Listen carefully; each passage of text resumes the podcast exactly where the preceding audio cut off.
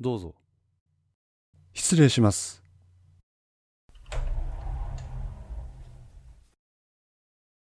ああ、京子か。身支度をする南の姿があった。もういいんですか？あ、正直いいか悪いかわかんねえ。主治医がいなくなっちまったからな。京子は返す言葉を失った。どこまで知ってる？南の質問の真意を測りかねる京子は、ただ首を振って答えるだけだった。ね、俺から根掘り葉掘り聞き出してやろうってことで、ここに。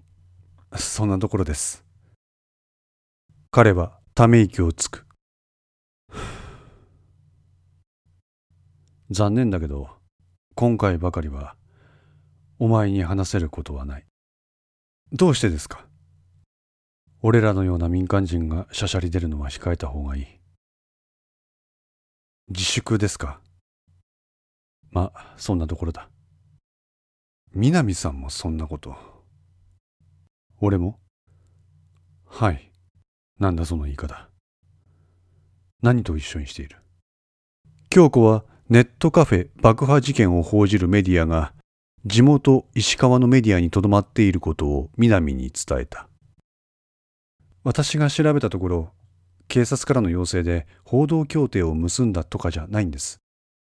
各社が自主的に報道していない。報道各社が自主規制。はい。どうせそんなことしても SNS ですぐに広まるよ。放っておけ。既存メディアはやっぱりクソってことで、うちみたいなネットメディアの信用性が高まるだけ。商売的にはいいじゃん。でも、ありえないと思います。身支度を終えた南はベッドに腰をかけた。ありえない。だって、そういう事件をお茶の間に伝えるのが報道の仕事じゃないですか。あの、京子。事件報道だけじゃねえだろ。報道ってのは。何のために政治部とか経済部とか国際部とかあると思ってんだ？京子は口をつぐんだ。大きな組織には大きな組織なりのしきたりがあるの。それに、俺らと違うんだよ。発信力も、社会的影響も。京子は面白くなさそうな顔つきだ。それを横目に南はやれやれと言った風にペットボトルに口をつけた。片倉京子は明日予定されている金沢駅でのテロのネタは掴んでいない。これは南が三貞君信から直に聞き出した特大のネタだった。このネタは公安特化である相馬と自分の中にだけ止めた話。京子に知られることは絶対に許されない。ましてや、チャンフリで報道するのは論外である。テロの目的の一つに大衆の不安につけ込んだ不当な要求がある。大衆が不安になればなるほどテロの実行側にとっては要求を飲ませやすくなる。現在、全国各地でテロのような事件が発生している。ここに追い打ちをかけるように今回のネットカフェ爆破事件の報道がされたとしよう。その結果は言うまでもない。大衆の不安を煽ることとなろう。不安は不安を呼び込む。また同じようなことが起きる。今度はもっと重大な被害をもたらすと大衆が思い込んだら最後、強行状態となり、制御が効かなくなる。これは治安当局が最も恐れるものだ。そのため報道協定を結ぶというのは妥当な措置であると南は思っていた。しかし、強固調べによると、それはなされていないとのことだった。報道協定を結んだとなると、どういった事件報道に協定を結んだのか、その対象ぐらいはすぐに身内にバレる。今時テロ事件に関しては、それすらも身内に漏らすことは許されない。だから、自主規制の手を取ってるだけだ。南自身が報道協定を結んでいる。そんなこと目の前の京子には口が裂けても言えるはずがない。きっと何かの理由があるんだ。私はその理由を知りたいんです。なんで？ただのビジネスチャンスでしょ？俺らネットメディアにとってさ、再生数稼ぐチャンスだよ。もう再生数なんかどうでもいい。えどうした？私の特集、ボツになったんで。え？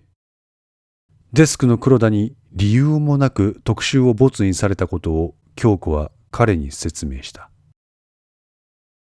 このサブリミナルのことに関しては、俺の方から黒田にチクっとくから心配ない。あんたは小早川を洗ってくれ。なるほど。京子の特集にも、あれ仕込まれてたのか。で、することなくなってキー局の様子がおかしいからそれ探ろうと？はい。やめとけ。嫌です。今から何をどう調べるって言うんだよ。それがわからないから南さんのところに来たんです。だから、俺から君にアドバイスできることなんてないって言ってるだろう。本当のところ何があったんですか、南さん。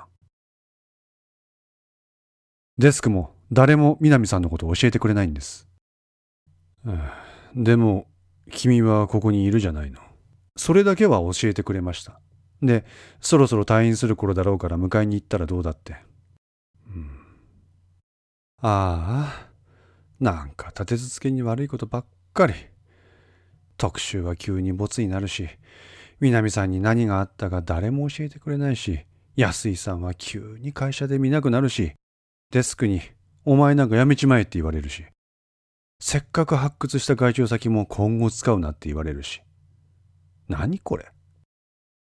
ひでえな。確かに。何か一つでも何があったのかくらいわかんないと納得いきませんよ。南はうなずいた。南さんの身に何があったんですか？頭痛だよ。それを当直の先生が見てくれた。そしたらその先生が殺された。三貞君信先生ですね。ああ。南さんを見た時の先生に何か変わったところは？ない。てか、初めて会って、なんか変だなって思わせる人ってよっぽど変な人だぜ。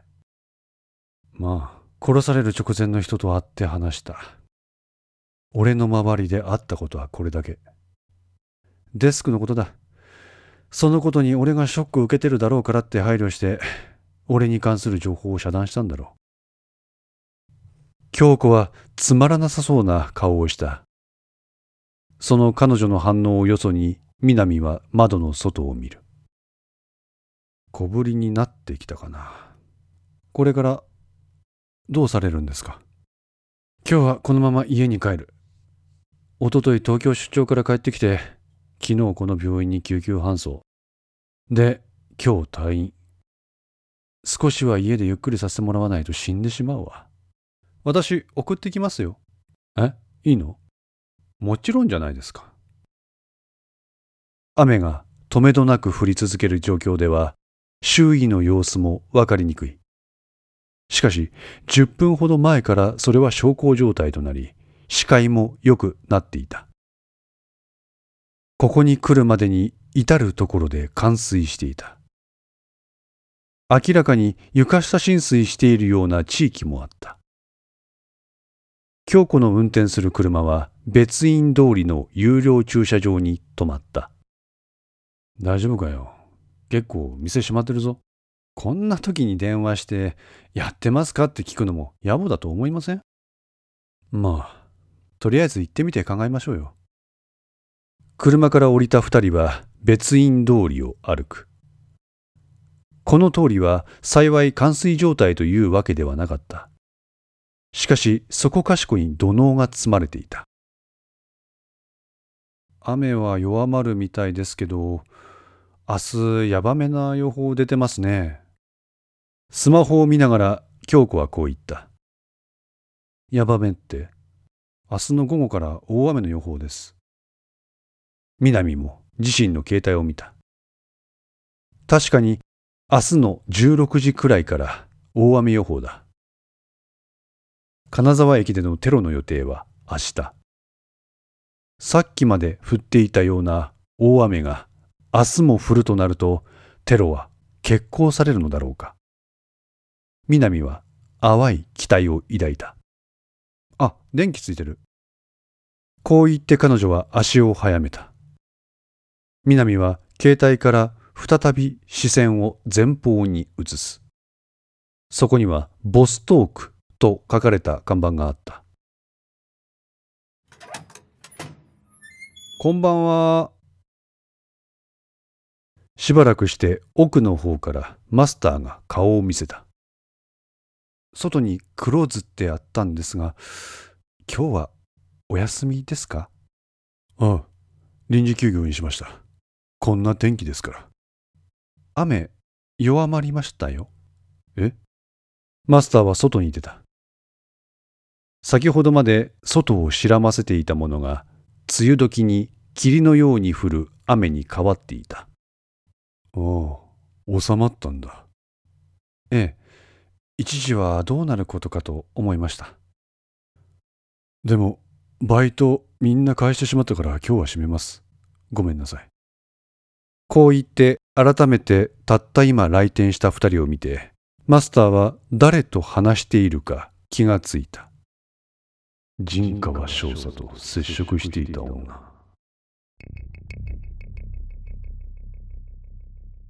ワンチャンいけるかなって思ってきたんですけど、やっぱりダメでしたか。また来ますと言って店を後にしようとした時、マスターに呼び止められた。ワンオペでよければどうぞ。